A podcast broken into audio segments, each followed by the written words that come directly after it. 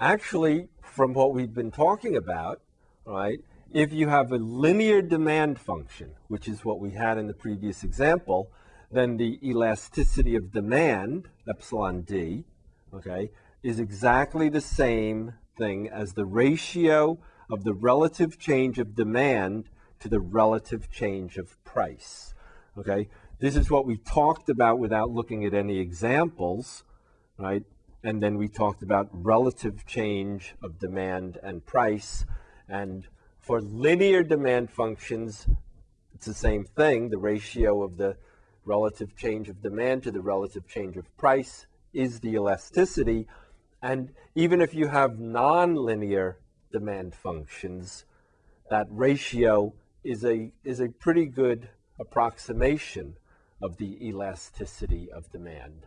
So let's look at that example again. 100, right? X is 100 minus 3p, right? And just look at what we're talking about, right? We were talking about what? P going from 1 to 2, right?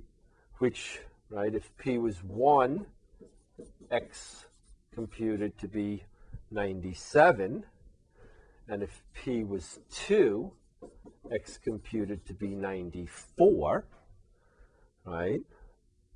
So our elasticity, right? Remember the little formula for elasticity, right? It's what? P over X times dx dp, right? So it's P over X for this example times dx dp, right? What's dx dp? It's negative 3,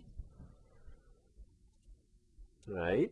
And if p, right, the point we're starting at, p is 1, x is 97, so the elasticity of demand will be what? 1 over 97 times negative 3 or negative 3 over 97. And remember, the way we set it up, we deliberately set it up so that elasticity of demand had no units. Okay, so this is not pounds per dollar or tons per dollar. This is dimensionless. All right. And then the ratios that we're talking about, okay, the relative change in demand, right? What's the relative change in demand for this example? Well, the demand went from what? From 97 to 94. So it's 94 minus 97, right? And it started at 97. So the change in demand, right, if you go from 97 to 94 is negative 3, right? And it's relative to where you started, which is at 97, right? And the relative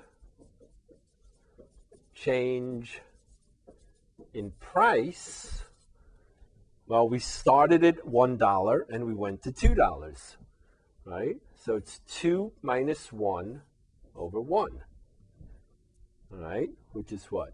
1 over 1. And the ratio of the relative change in demand to the relative change in price is what? Negative 3 over 97 over 1 over 1, which is negative 3 over 97, which is, of course, the same thing that we computed when we computed the elasticity. All right, so now as an exercise, what you should do is verify the same situation exists, that the elasticity is the ratio of these relative changes, but do it for the other situation that we talked about,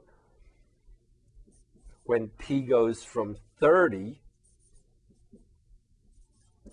to 31. Okay, we did all the, the work.